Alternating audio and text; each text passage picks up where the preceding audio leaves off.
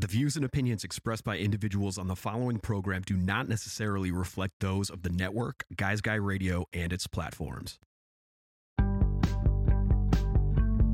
It's Guy's Guy Radio. Here's your host, Robert Manni. Welcome to Guy's Guys Radio. This is your host, Robert Manni, welcoming you to the show where men and women can be at their best and everyone wins. Guy's Guys Radio. We're here to help you. We're here to inform you. We're here to inspire you, empower you, and get you to think, feel, and who knows, maybe even act by virtue of the journeys, stories, experiences, and insights of the guests I bring you each and every week to the show. And once again, this week is no exception. Today, we're going to talk about addiction. That's right, addiction. two hundred seventy-five million people around the world suffer from some type of addiction. I believe it's around sixty million plus Americans have some tor- sort of addiction. And it's a, it's an issue. And it's holding our culture and it's holding humanity back. And there's so many things we can become addicted to. And the challenge is when you're working in a family unit or even with a close friend, how do you get through to them in a way that's helpful, without getting into a confrontation or out, without scolding them or out chewing them out? It's about how to use kindness and love and understanding to, one, work on ourselves to be able to communicate, identify uh, the issue and then communicate about it, and then also how we can help that other person connect with us so we can get them the help that they need and help them along and support them on their road to recovery. And it is not easy. And my special guest today, his name is Jeffrey Foote. He's a P H D. He's one of the co-authors of the book, came out a few years ago, a seminal book called Beyond Addiction, How Science and Kindness Help People Change. It's a guide for families. And they just launched a new workbook called the Beyond Addiction Workbook for Family and Friends, Evidence-Based Skills to Help a Loved One Make Positive Changes. And I guess all of us know people and friends and family who have had some type of addiction or addictive behavior, and we want to get through to them. We notice it, we see it, we don't know what to do. And I think from our discussion today and also from the work of Doctor Foote and his team, we'll learn about the best way we can work on ourselves to be in a position to be able to help the other person acknowledge their issue and be able to step forward and work with it and to improve and to find better solutions and better alternatives than choosing to embark on behavior that becomes addictive. And listen, our society, you know, when uh, when I was in college, we everybody smoked pot all the time. Was it addictive? I would say at a certain point it got to be pretty addictive because there's so many guys and gals I knew in the seventies. It, just, it was part of our lifestyle. And then drinking, really, when you're in high school, it's like, when can you drink? And you get to college, and then afterwards, going after for drink after work. And there's just so much of our society that um, is about getting loose and getting lubricated. And uh, it can become an issue, as well as uh, tobacco has been an issue. We're going to get into that, and fentanyl and opioids and the rest. What are some of the causes? How we can support people who have run into issues based on either their personality or um, some type of trauma they went through, and how we can kind of get on the same page as them to help them, to be there for them with kindness and support. So that's what we're going to do today on Guys Guys Radio. I think it's an important show, and it's part of what we do here on the show is bring experts in different areas on the show who can help share their knowledge and new information and new modalities to help everybody live their best lives. That's what we do here, and then you determine if it works for you or if it's something that's relevant for you. I don't have a lot of addiction in my life in terms of my friends and family members, but I understand that it's a major issue. I've seen people who I know who are functioning, but still they in, indulge in certain behaviors too much. I've found myself falling into traps now and then across the years and the decades, and hopefully I've worked my way past most of that, but it can happen to all of us. And it's something we need to be aware of in terms of how we can change ourselves to be in a position to help the other person while we're helping ourselves also. So Guys Guys Radio, we're going to get right into it with Doctor Jeff Foote, so hang in there.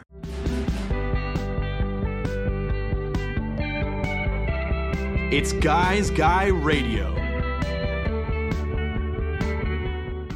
Okay, Guy's Guys Radio. It's our special guest portion of the show, and today we've got a great one. We're going to speak with Doctor Jeffrey Foote. He's a P H D, but let me tell you what we're going to talk about today. We're going to talk about addiction. Did you know over two hundred seventy-five million people worldwide suffer from some type of drug abuse? One in four families in the U S are impacted by substance abuse problems, and more than sixty million people in the country have a loved one who su- struggles with substance abuse. Now, family members are on the front line here, yet only two percent of those families get help. And it's a real problem here. And research has shown that family involvement, helping somebody who has a struggle with substance abuse, is a real key to a successful recovery. So I'm so pleased to welcome Jeffrey Foote here uh, to the program. He is the co-founder of the Center for Motivation and Change, C M C. It's an outpatient program in New York, Long Island, D C, and other programs in the Berkshires and Western Massachusetts. He's also co-founder, executive director of, uh, let's see, a nonprofit organization with the mission of improving the dissemination of evidence-based ideas and strategies to the families of persons struggling with substance abuse, which is the C M C. And he's co-authored, most importantly, the book Beyond Addiction, which is a practical guide for families dealing with addictions and substance abuse problems. And now there's a new book called the Beyond Addiction Workbook for Family and Friends. So it's really about how to understand substance abuse behavior, how to approach problems without judgment, how to open lines of communication, how to set respectful limits, how to live with pain and stay connected, and how compassion is the key to helping your loved one and you. So welcome to Guy's Guys Radio, Doctor Jeffrey Foote. Thanks for having me. Well, let's start right at the beginning, Doctor Foote. What is addiction? Well, that's a it's a subject of wild debate, um, and I think the um, the practical version of that um, is um, a biopsychosocial disorder, um, and what we mean by that is it's a lot of different things in a lot of different people. Um, one of the one of the things we spend a fair amount of time Um, doing battle with, I think, is the cultural notion um, of a one-size-fits-all concept, that addiction is this monolithic thing. It's, it's uh, uh, or addicts, I'm an addict, and that means a certain set of things. And, and the problem with that, in addition to the fact that it's not true, is that it really pigeonholes, it pigeonholes people uh, into this one-size-fits-all kind of thinking, um, and in particular, in terms of how to help. Um, and the truth is, um, it's, it really is different for different people. I can, I can be sitting doing a group with a bunch of people who are struggling with substances and look around that group of, you know, eight or ten people. And every one of those people is there, got there a different way, and will get out of there a different way, you know, got into this type of struggle in, in through one whole, through a whole set of variables that are very specific to them. And it doesn't mean that as human beings, we don't struggle with similar things. But, you know, the first person in my group is a fifty-six-year-old person who, you know, uh, who fought in Desert Storm and has got P T S D. And then the next person is a is a twenty-three-year-old, you know, young woman who was sexually assaulted three times. And the next person is um, a college kid who's smoking a lot of pot and they can't really function very well. And the next person is somebody using a bunch of benzodiazepines because their anxiety is so bad they can't get out of the house. Like, those are all incredibly different people. For us to say, oh, that's what addiction is, or that person is an addict, is to miss that person almost entirely. Um, and if you're ever in a helping role, which is the which is the work that we're focused on in, in, in the Beyond Addiction Workbook, is about how to help. Um, if you approach that helping role with the idea that there is this person across the way from me who who has addiction and I know what that is, you're on the wrong track. Okay.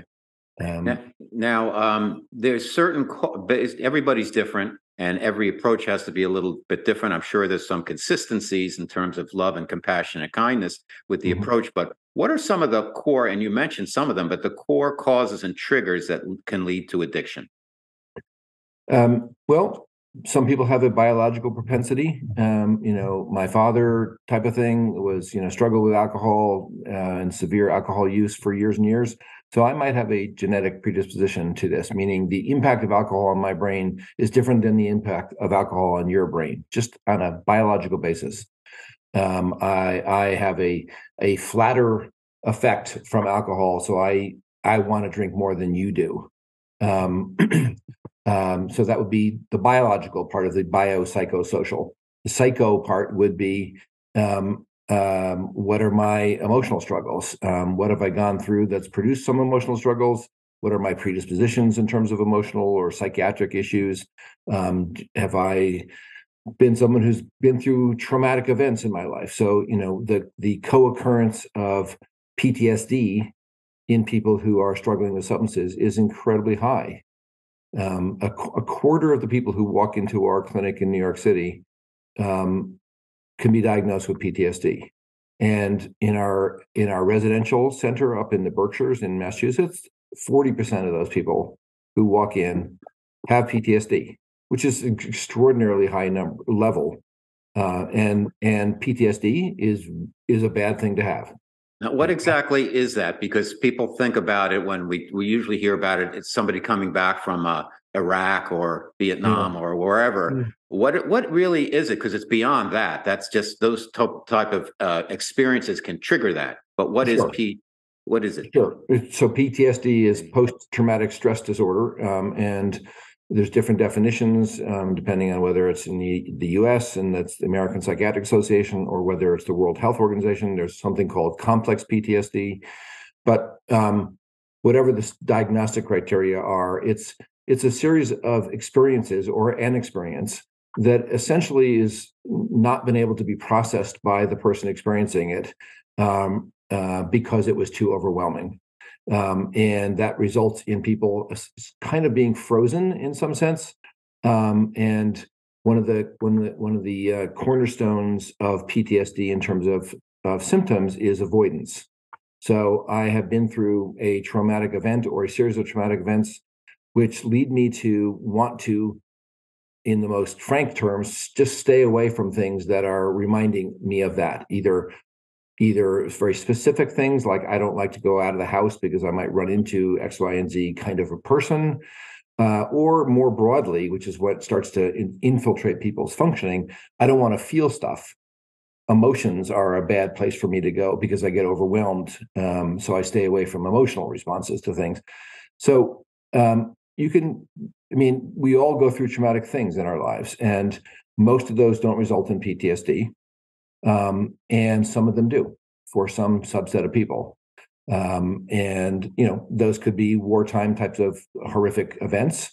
Um, uh, they could be um, sexual assaults, which are incredibly common uh, cause of P T S D, uh, physical violence of any sort, um, threats to life, um, threats to loved ones' lives in some sense. I thought someone was going to die, or I watched someone die.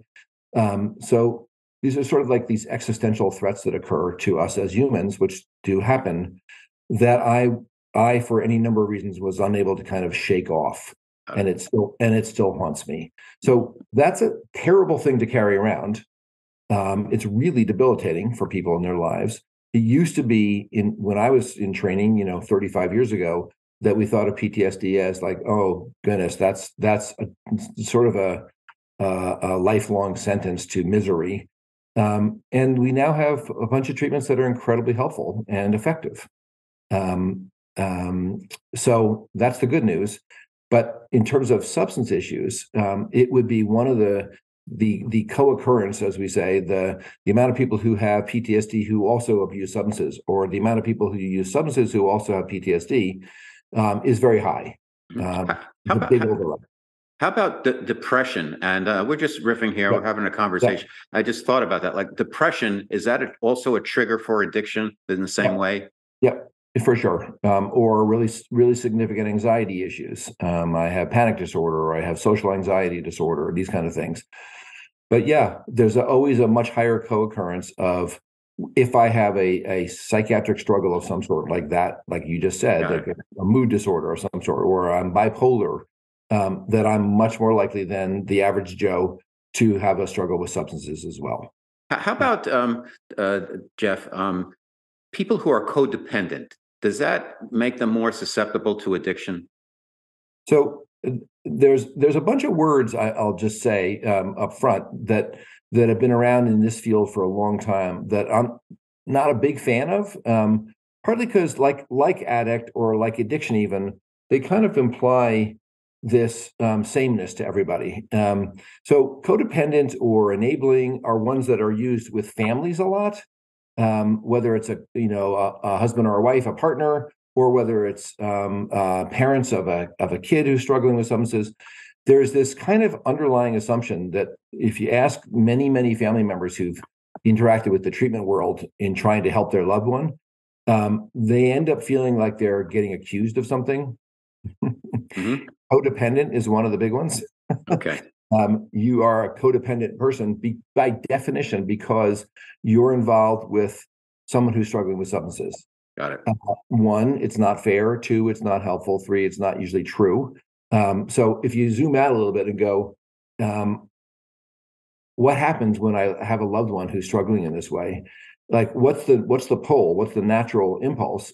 It's to help, right? It's to try to get through this situation somehow. It's to try to help you resolve this in some way that allows you and us as a family or as a couple to do better uh, together, to be happier together. Um, and that's like, that's awesome um, to have that desire to help. Okay. Why families are so powerful as helping agents. Okay. They don't know how to, but but they're certainly powerful forces. And when they get language tossed at them like, well, you know, if you would stop enabling this so much, if you weren't enabling, we, we probably wouldn't be in this situation. If you keep, you know, giving your kid all this stuff and that's why they keep using, it, it just it just burns families because it's like it's this dirty word they can throw at them or or and this accusation. And that's and when you do that, you're losing this incredible source of support for that person who's in that struggle. So back to your specific question. Um, Codependent um, would mean something about um, my happiness is contingent on you being happy and vice versa, and we're all entwined with each other and so forth. And yes, there could be a a a a kind of screwed up state where people get into with each other, but it's not like a given by any means because I have someone who is struggling with substances and I want to help them. Like my response to that is, thank God somebody wants to help them. Thank you for doing that. Can we can we help you with some tools to have that go better? Got it. Okay. Um, let's talk about some of the big ones. I mean, alcohol, drugs, opioids, fentanyl, tobacco, porn. What do you find in your practice as to be the, the biggest um, culprit here? So we're in the middle of a, an incredibly devastating uh, opioid crisis. Uh, and I've been around long enough to have witnessed the various um Uh, epidemics, as people always call these things, um, uh, and various crisis moments in the culture. When I first started in the field, it was the crack, crack quote, epidemic, mm-hmm. um, which was making everybody um, really nervous and um, us like uh, demonizing um, mostly people of color around crack babies and all these, these inner, inner city images that were portrayed in the media about what crack was. Um, Uh, before that, which was a little before my time as a treatment provider, there was the heroin epidemic in the late sixties into the early seventies. Um, um, then there was a methamphetamine ep- epidemic uh, in the nineteen nineties and the two thousands, um, which is still a prevalent and terrible issue. And now there's the um, opioid epidemic again, come back, except for this time really what that epidemic is, is an overdose epidemic. Um, so Uh, on a just in a brute force way, the most terrible thing happening in some level right now is the uh, the uh, amount of overdosing and death that's occurring in the in the face of fentanyl. Um, and fentanyl has been introduced into the opiate um, panoply um, and is is an incredibly common substance to have in across many substances. So it's not just in other opiates like, oh, they put fentanyl in my heroin. Fentanyl is in pressed benzodiazepines. I ordered uh, uh, Xanax on the internet, uh, right, and then it has fentanyl in it, and you overdosed. Um, and my cocaine has fentanyl in it, and you know it's just an endless thing right now, uh, and it's pretty lethal. Um, so it's not just a um, epidemic because um, there's a number of people dying. There's just a huge number of people dying who are at, at, shouldn't be dying age-wise. Um, so you have this group from, you know, sixteen to thirty, um, which is this astronomically high death rate now because of opioid, fentanyl op- overdoses. So as a just a brute force horror show, um, that is a true overdose and death epidemic. Um, how, how do people, uh, Jeff, how do people yeah. get involved with that? And is there, and I'm just asking for the folks who don't know, and it's what I don't know that much about it. Is there a high involved? What draws people to fentanyl? Sure. There, there, there would be somebody who would be using an opiate. So fentanyl is just an, a synthetic opiate, um, okay. like heroin is an opiate. Um, um, uh, Percocet, you know, is a medication with opiates in it. Um, so these these are analgesic um, um, depressants, um, and um, they feel good. So um, that's why people use substances. So the problem with fentanyl is that it's incredibly more potent in terms of its impact and its affili- and its affinity for um, attaching to our neurons in the brain, uh, and it is much much quicker to flip the um, breathing switch in our brains. Uh, essentially, and shut down our respiratory system, uh, and people die. Okay. Um, so the nobody's people are not like seeking out. Well, actually, that's not exactly true. They're not seeking out fentanyl anymore than they'd be seeking out any other opiate. They're seeking out opiates. Now there's the reputation that fentanyl is fifty times stronger. So there is a pull, as morbid as it may seem on the outside. If I'm somebody using opiates and you tell me I can have an opiate that's fifty times stronger, I want that. Um, just. Unfortunately, that doesn't interact with our brains well, and and we're more likely to die. Got it. Um, okay. So, the, but the interesting thing, uh, zooming out from that crisis of overdose, is that when you when you look at substances of abuse, um, uh, and you line them all up in terms of the n- numbers of people in the in the universe using these substances, the ones that just crush everything. Uh, Well, I'll let you guess. What's what substance do you think crushes everything, every other substance combined in terms of of death? I would guess, and it's only a guess, alcohol. That would be number two. It's a good guess. Okay, that was my guess. All right. So the the the crusher um, uh, is um, nicotine. Interesting. Why is yeah. that? That's a that's very interesting. Yeah. Um, it you know alcohol is not a close second; it's a distant second, but it's way up there. Um, but even in the midst of this opioid epidemic and overdose epidemic, it's still nothing compared to to nicotine, um, which is legal, as is alcohol. Um, and so, when we think about um, addiction and uh, addictive substances and what happens and the mortality and and the and the injury associated with the various substances, those two are on the list first and second, and and everything else is a such a far distant third, fourth, fifth, and sixth. Now, opiates, because of fentanyl and because of the the incredibly high death associated with it, have now unfortunately sprung up into that category, into that realm of alcohol and nicotine. Um, But you know, previously the number of deaths, I think, I think the U S deaths, something like four hundred and eighty thousand a year related to nicotine, um, uh, and everything else is just far below that. Let's drill down a little bit on those two, because they seem to be ignored somewhat now, and I'm, I'm glad you brought that up. And by the way, my special guest is Jeff Foote. He's written a co-author of Beyond Addiction, How Science and Kindness Help People Change, and now the new workbook, the Beyond Addiction Workbook for Family and Friends. He's doing great work with his team at the uh, Center of Motivation and Change to really help families. So my question is about alcohol and tobacco. Having worked in the advertising business, and I had a little time on a tobacco account, and I worked a long time on different alcohol accounts, and I noticed two things. One, um, you know, the, there's pushback from the government and from uh, because they've gotten pushback in terms of uh, cigarette advertising, obviously. Um, I actually worked at the agency that did Joe Camel, and with mm-hmm. the people who worked on Joe Camel, and And that kind of got pulled back, and you don't see you don't see the advertising anymore there. On the other hand, for alcohol, I have found, and I worked on a lot of big brands and a lot of big accounts, that they've actually loosened up the reins on how you can advertise alcohol. First, it was just print. Mm-hmm. Now it's it's not only uh, T V advertising, but it's current athletes mm-hmm. promoting alcoholic beverages. And it's just mm-hmm. amazing. Or showing like boxing with alcohol. Like, yeah. And I, I, it's it's just alcohol seems to be this lubricant for our society. You think back, I'm a boomer, you're a boomer. In high school, what do you want to do? You want to find a way where you can drink. You got to college, everybody just got totally smashed all the time. Not everybody, but, you know, the keg parties, et cetera. Mm-hmm. You get out into the work world. After work, you go out and have drinks. Now, yeah. over time, at home, have a couple of glasses of white wine. Go out to dinner, have a martini, then have a steak, then have red wine, then maybe a little. Co- Over time, it becomes part of our behavior that's accepted. And I think from the studies I've read, no amount of alcohol is really good for you. I quit a couple of years ago just because I had a voice in my head saying, don't drink alcohol anymore. And I stopped. And I'm glad I did. And I feel a lot better. I enjoyed it when I did. And I didn't right. abuse it. I'm one of those people who I could drink and I right. didn't have a problem with it. Which but, is most people.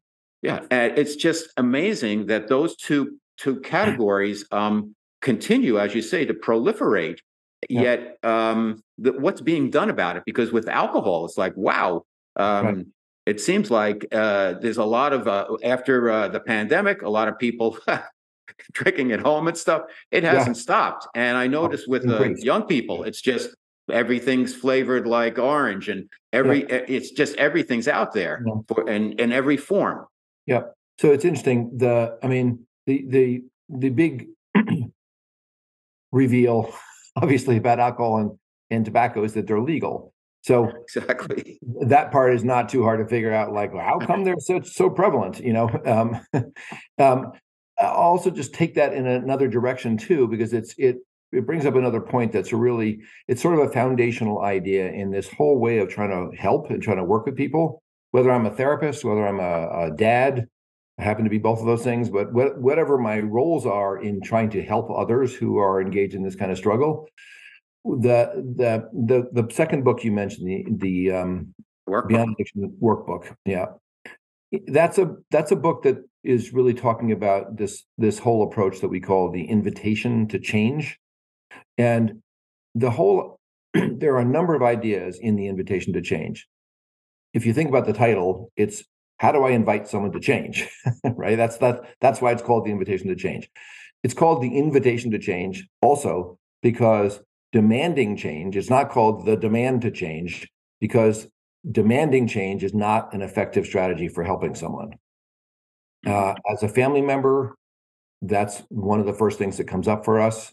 There's lots of there's lots of cultural um, ideas about how how do you deal with somebody who's struggling with substances in these ways. And it's mostly around confrontation and demanding and interventions and all this kind of crap that is not effective, just flat out not effective. And it's just really about how do you help another human being change. It doesn't have to be about substances, but how do you help someone change? So I'm saying all that to say that that one of the very first ideas in the Invitation to Change for me to learn as a helper is the idea that the other person's behavior makes sense to them.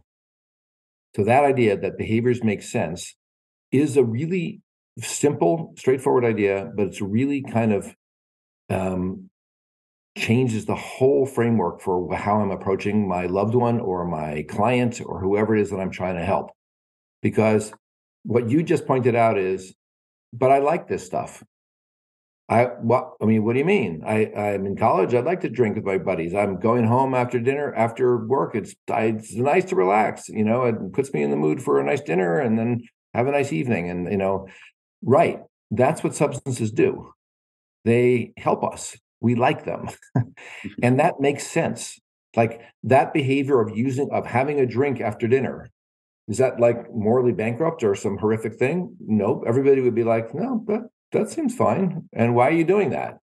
Like you wouldn't be asking the person, like, why are you doing that? You'd be saying, so what's what what what, what do you get out of drinking a glass of wine after dinner? Uh, it relaxes me.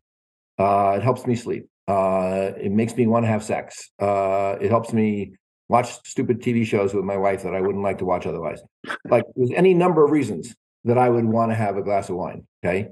Would we think any of those were like ridiculous? No, not really. We'd think, yeah, of course, that makes sense. That's not pathological. There's nothing crazy about that. So to be able to approach that other person with that idea of like, there's, I, I may not understand what makes sense about it for you. And, and there really may be a destructive downside that's happening now. But if I can at least start from the standpoint of like, but there's something in this for you that matters, then we can have a whole different relationship when we're talking about this. Like I'm giving you, I'm, I'm, I'm giving you the respect of knowing there's something that matters to you about this. I'm not just here to say, that's crazy, stop doing that. Because when you start from the starting point of that's crazy, that's destructive, what are you thinking, stop doing it, you lose people like okay.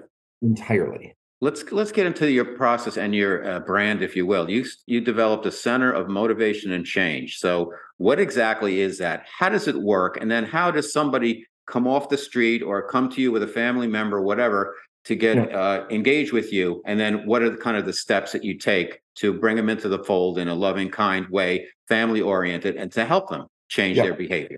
Yep. So the we have we have a couple of different programs. We have a large outpatient program in New York City, and then we have a small residential center in Massachusetts. The the work that has produced these books is coming from our foundation. That's the uh, the C M C Foundation for Change. Um, and so the Beyond Addiction Workbook is published by New Harbinger, um, but it's it's the work of our foundation. We set up a foundation after many years of having these these treatment centers because we thought, you know what, we can treat four hundred people at a time in New York. That's a big deal. That's a big program where we can do this nice in, inpatient thing up in Massachusetts. But we're getting to nobody here. That's nobody in terms of the size of this problem. So how do we amplify this helping uh, these set of ideas that we know have been shown through many research studies to be incredibly helpful to people? So that's when we started writing books, and that's when we formed the, formed the foundation. Uh, and the foundation, uh, which is c m c f f c dot org, that's a website you can go to. You can go to for training. You can do, go to for resources. As a family member, many of those things are free. Um, and the whole purpose of that is how do we bring in a much larger helping circle of people? There's never going to be enough professionals in this world to help the number of people struggling with substances and their families. There's just nothing, nothing's going to compare on those two, between those two groups. So how do we involve a larger workforce, so to speak, which is a highly motivated group of people, which is family members who love their loved one and who want to help and who have no idea how to help. So the, the foundation is devoted, and the book is devoted to, here's some tools, take them, use them. They'll be helpful to you. We do these trainings for people. We do weekend-long trainings for people, for professionals, for families. Um, we supply all the resources they need to start community groups uh, in their towns, online or in person. Um, and so the whole idea of the foundation is handing over all that evidence-based stuff that normally just sits on dry academic shelves in some professor's office. It's like, stop with that crap already. We got to hand these materials over to people so they can just do it on their own. How, how do people... Um... It's like the first step is the toughest in, in anything we do in life. How, what, how do people take that first step to co- actually coming in or contacting the C M C? Well, as I said, I mean, they could they can contact our our nonprofit by just but, going. But, to but I, I mean more. I'm sorry. Yeah. I mean more. Th- they have somebody in their family that yeah. has an issue. Yeah. And taking that first step, whether it's an acknowledgement or getting yeah. that, that person has to, I would assume, has to really be circumspect enough to say, maybe this is something I need to deal with. How do you, that seems like the trickiest part. Once gotcha. they get yeah. in and start working with you, I'm sure yeah. you get the results, but how can family members who notice somebody in their family, yeah. like maybe he's a functioning alcoholic, maybe he has some type of issue that I'm not aware of, maybe he's spending too much time in front of that screen with his yeah. pants down or whatever what it is. Yeah. You know, there's something going on that my yeah. whatever needs help. How do yeah. they have that conversation without having an uncomfortable intervention to get somebody to contact your organization and really right. start to do something about right. it? Right. So I'll go back to that word invitation, um, which okay. is how do I learn? So uh, a lot of these strategies, they grew out of this approach called CRAFT, and now it's grown into something we call, as I said, the invitation to change. The the what what what is important about this whole model is I, as a family member, can learn a bunch of stuff before I even approach you. So I, often family members uh, or helpers are focused on the other person's behavior and, and how do I get you to stop it? If we can step away from that for a minute and go, okay, what do I need to understand differently here before I step into this role here? How do I do this better? Um, and the invitation to change includes um, three different parts. One is actually four. One is understanding, helping with understanding. So how do I understand this better, differently? As I said, um, you know, the idea that your behaviors make sense. The idea that one size doesn't fit all. So you have a very particular set of things that are important to you about your substance use. Uh, and the idea that ambivalence is normal. So in changing, it's helpful to recognize that this is going to be a start and stop process. It's going to be a jagged course. And can I, as the person trying to help you, get my head around that? So if I can understand this differently, I'm going to be a better helper. So I can do that without even approaching you. I can sort of get that idea for myself first. How, how, how Jeff, how does uh, then the, the the family member, what's the key for them getting through to the individual that, hey, we need to work on this together? Because to me, that's it. If you can make that connection at that point, then you've made an, a, a tremendous step towards Correct. recovery. So, but that's right. the tough part of it, because you're dealing with somebody who's got an addictive personality or an addiction. You're dealing with a family member that wants to help. And a lot of times it's like, I don't want to hear it. I don't have an issue. Right. Thanks a lot, whatever. How do you right. make that connection? Right. So the uh, I'll say the three parts of this invitation to change okay. wheel are helping by understanding you first. Um, so that's going to change the way I approach you. I'm not coming at you to get you to knock it off. I'm c- coming at you to understand what th- what's in this for you.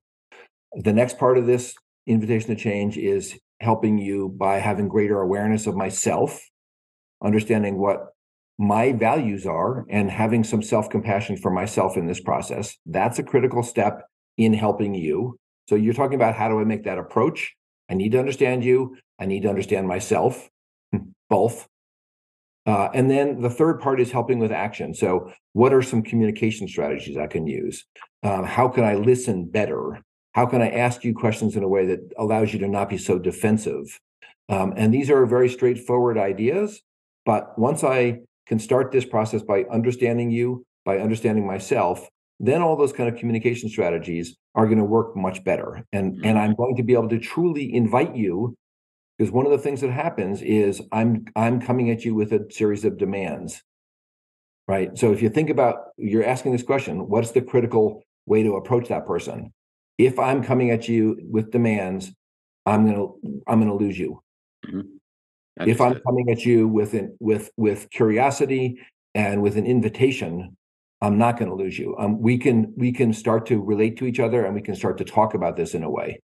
Um, I'll give you an example. Actually, uh, we had somebody in one of our parent groups recently who said, and I wrote a little blog about this actually, um, which was, she said, "I've been working at this stuff. Uh, a year ago, my son and I weren't talking, and six months uh, recently." Six months ago, I started doing working with this invitation to change approach, and our communication started to totally change. And my level of connection to my son increased, even though he continued to use substances. Our trust, our fighting went down, our trust went up, our talking and our connection increased. Okay. And he was still struggling with substances. Okay. And then last week, I was watching T V one evening, and he opened his door of his room and he came out and he said, "I think I'm overdosing." Okay. And what she was saying was, a year ago, he wouldn't have come out of his room and he would have overdosed. Here, we could focus on, he's still using substances. Oh my God. But actually, what happened is he's still using substances, and she was able to save his life because he was connected to her and he was willing to open the door and tell her that. And that was the change that occurred so far in that relationship. Okay. My special guest on Guy's Guys Radio is doing wonderful work, uh, Doctor Jeff Foote, P H D. He's written a book with, uh, looks like three other uh, doctors uh, called Beyond Addiction, How Science and Kindness Help People Change, a guide for families, and now the new Beyond Addiction Workbook for Family and Friends. Congratulations on all the great work you're doing. So once, uh, Jeff, the family and member and the uh, uh, client, we'll call them, for lack of a better term, who's being treated, they make a connection. They're doing the work at um, Center for Motivation and Change using CRAFT, the community reinforcement and family training. How do you maintain that uh, that you help them not fall off the wagon, so to speak? What are some of the obstacles? Like somebody gets on the program. It's like anything else. At the beginning of the year, people sign up for the gym. They go for three weeks and then they drop it. How do you keep th- this going so it becomes a real transformation in terms of who that person is and how they behave and see the world and themselves? Yeah. So again, if I'm taking the position of how do I help the helper in this situation, um, what I want that helper to be able to do is is have an understanding that this is a start and stop process. So they may have a lapse. They may fall back in old behaviors. As a matter of fact, we would expect that to happen. And how do I keep helping them and not get so frustrated and not start yelling at them and all that kind of stuff that happens in families and um, is going to set them back even further?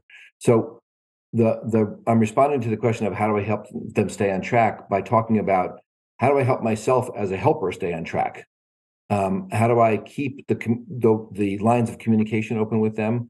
I, I, I am much less concerned as a as a family member or as a therapist with the idea that they might relapse than than the idea of how do we sustain their forward movement in the in a positive direction. So they might actually go back and they they don't want to drink anymore, and then they did last weekend. Okay. That to me is not the critical question. The critical question is, how do we stay connected in this process? And how do I keep supporting them? And how do they keep their motivation for this movement? Um, so my understanding them better is going to help that.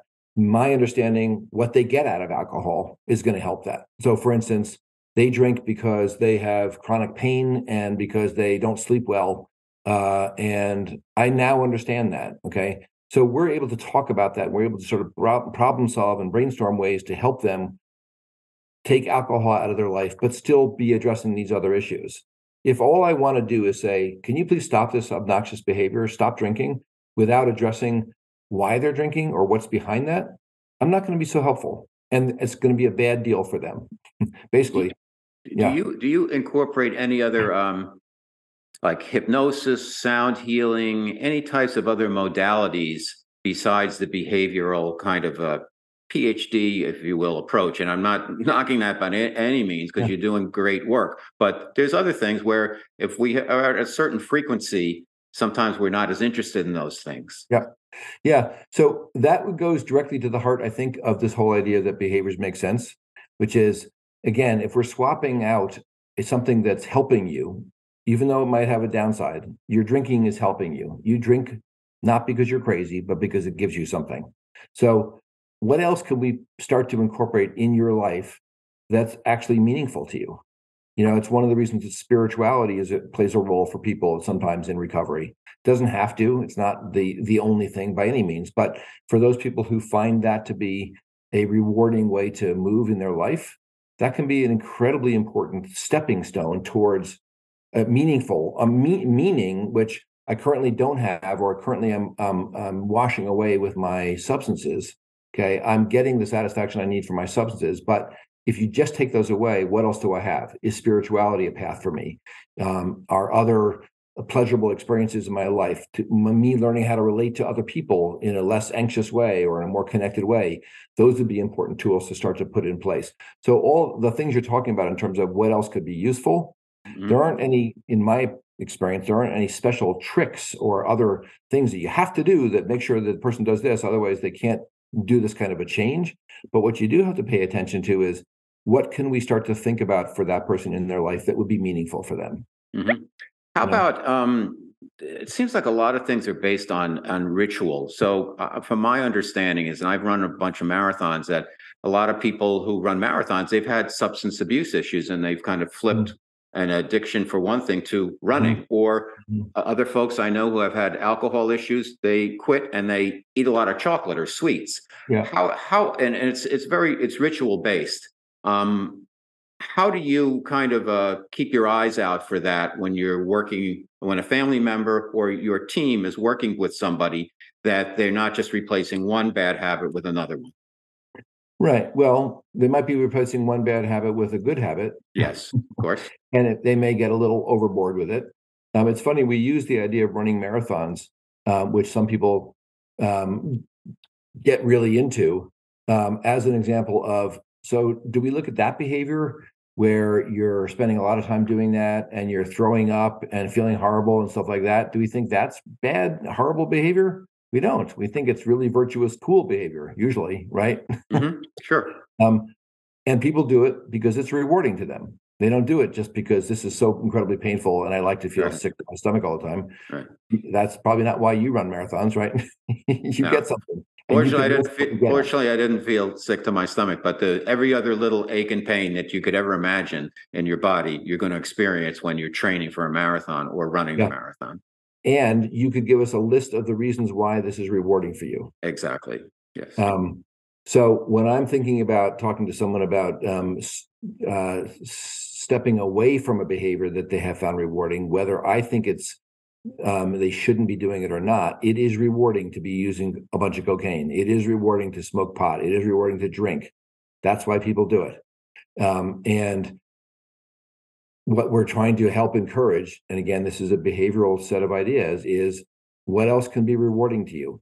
We're not trying to take away it. the rewards from your life. You know, we're trying to add them in in another way. Okay.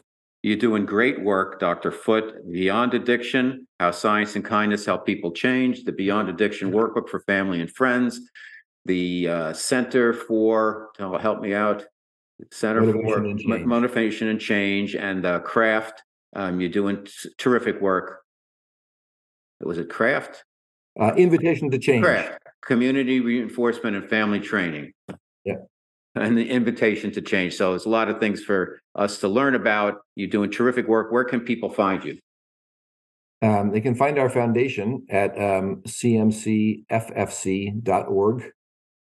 Um, That's where you can find the Beyond Addiction Workbook for Family and Friends. Um, you can also find that at the New Harbinger website. But um, Beyond Addiction Workbook is the website I think you can go to and buy that book um, specifically for help with helping a loved one.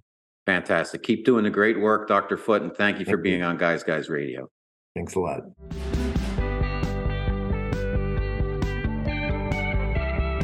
It's Guy's Guy Radio. Okay, that was a very informative, instructional, exceptional conversation with Doctor Jeff Foote of the Center for Motivation and Change. And the book, again, is Beyond Addiction, and the workbook is the Beyond Addiction Workbook for Family and Friends. And what did we learn? I think we learned a lot today, and there's a lot more for all of us to learn if we want to help the folks we know, who we love, help them with their addiction issues. And I think number one, one of the takeaways I got was we have to really change ourselves to be in a position to help other people change. One size doesn't fit all. Every situation is different. We have to be aware of that. We have to be circumspect about it. We have to be interested in what might have been the triggers to cause the addictive behavior on the part of the person that we love. And the fact that not one size fits all in terms of solutions, and that we need patience and kindness and empathy. And there's all different types of addictions out there, everything from tobacco to porn and across the board. And there's so many things available that we can get kind of uh, fall into the foxhole, have a hard time getting out when it comes to various substances and, and behaviors. So just be careful yourselves, mind yourselves, and be open to change yourself so you can communicate and engage with that person that you know and care about who has some type of addictive issue. It's really important to show empathy there.